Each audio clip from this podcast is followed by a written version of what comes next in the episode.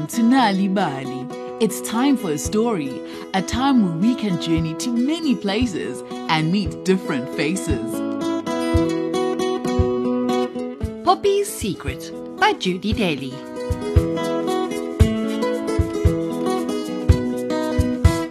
Do you have a pet? Pets are such wonderful friends. Sometimes our pet friends become sick, just like us. And when that happens, we need to take them to the vet, just like we go to the doctor. Margriet took her pet Poppy to the vet and found out that Poppy has a secret.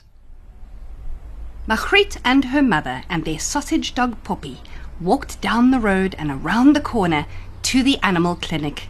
Every now and then they stopped so that Poppy could have a good sniff of this and a very good sniff of that. Morning, morning. And what can we do for Puppy today? asked the vet.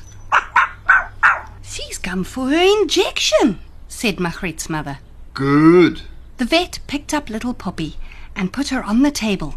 He checked Poppy all over her heart, her teeth, her soft floppy ears, and her eyes.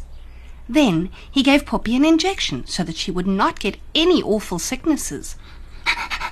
Well, there you are. The vet gave Poppy a biltong treat. Now you can go back to your mommy. He passed Poppy to Margriet, but as he did so, he dropped a big piece of biltong and it rolled in under a cupboard. Margriet gave Poppy a cuddle, and Poppy gave Margriet a sloppy kiss on the nose. Then Poppy began wriggling to let Margriet know that she wanted to be put down on the floor. For an old dog, Said the vet to Margriet's mother.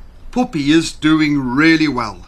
Her teeth are good, her nose is good, her ears are good, but Margriet's lip began to tremble with worry, so her mother held her hand.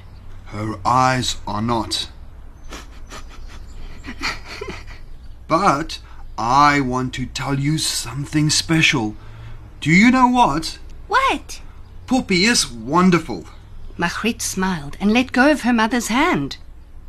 Why? because I bet you did not know that she can't see anymore. But she can. Well, you are right, but she can see not like we do. She uses her ears and her nose instead. That sounds silly. Margriet, I'm sorry. It's okay, The vet explained that sometimes old dogs can go blind little by little. but as you haven't even noticed, it's obviously not a problem for Poppy. She certainly still loves her walks. And she loves playing with me. All sorts of games, even fetch the ball. And she loves her food and bedtime stories and sleeping with me. Haha, well, that is wonderful. So, really, nothing has changed except that now you know that Poppy sees in a different way to you. She listens and smells. Well, especially smells. And that was exactly what Poppy was doing right then. While the vet had been talking, Poppy had been sniffing her way around the room, and now she was squeezing in under the cupboard. Margriet, her mother, and the vet stopped talking and watched as Poppy crept back out from under the cupboard with the piece of biltong the vet had dropped in her mouth. See what I mean? Margriet and her mother smiled. Instead of going straight home from the vet, Margriet and her mother decided to take Poppy for a nice walk. Margriet closed her eyes to feel what it was like to be Poppy. But even though she was holding her mother's hand, she kept bumping into things. In the meantime, Poppy just followed her nose, sniffing out one interesting thing after another, all the way down to the beach, without bumping into anything. Margriet and her mother took off their shoes and paddled in the sea, while Poppy ran around barking at the waves. Then Poppy started digging in the sand. Deeper and deeper she dug, until all that Margriet and her mother could see of Poppy was the tip of her wagging tail. Suddenly, Poppy stopped digging. Her head popped up out of the hole. She ran across the sand, and Margriet ran after her. Poppy was heading for someone sitting on one of the benches. It was a beach attendant who was taking his lunch break. By the time Margriet caught up with Poppy, she was already sitting begging at the attendant's feet as he took his first bite out of his chicken sandwich. Hello, is this your cute little dog? Yes, I love sausage dogs. her name is Poppy, and she is much older than me. And she has a secret. A secret? Yes, she can't see anymore. Well, maybe not like we do, but she knew from far away over there that all the way over here there was some yummy chicken to be had. Can I give her a little piece? Only a little. She mustn't get fat from too many treats. It's not healthy for dogs, you know. After Margriet and her mother had put on their shoes and said Thank you and goodbye. To the beach attendant, they walked back home.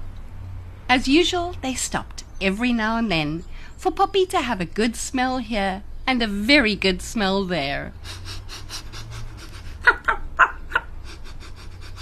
and as usual, later that night, after Margriet had had her bath and was all tucked up in bed, Margriet's mother picked Poppy up and put her on the bed.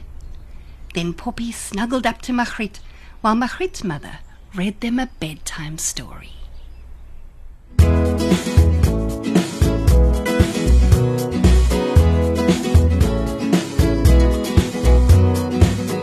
And so we come to the end of today's story on Nal'ibali, produced by Vion Finter, Cassie Lowers, and Leon Fisser. Be part of Story Power with Nal'ibali and read a story anytime you want. If you would like more stories for your children, visit nalibali.mobi from your cell phone, where you'll find a number of stories in a variety of languages available for free. You can also find Nal'ibali on Facebook and MXit. Look out for the Nal'ibali supplement with great stories and activities available in various languages in the Sunday World in KwaZulu Natal, Gauteng, and the Free State, the Sunday Times Express in the Western Cape, the Eastern Cape's Daily Dispatch on Tuesdays, and the Herald on Thursdays. Nali, Nali, oh.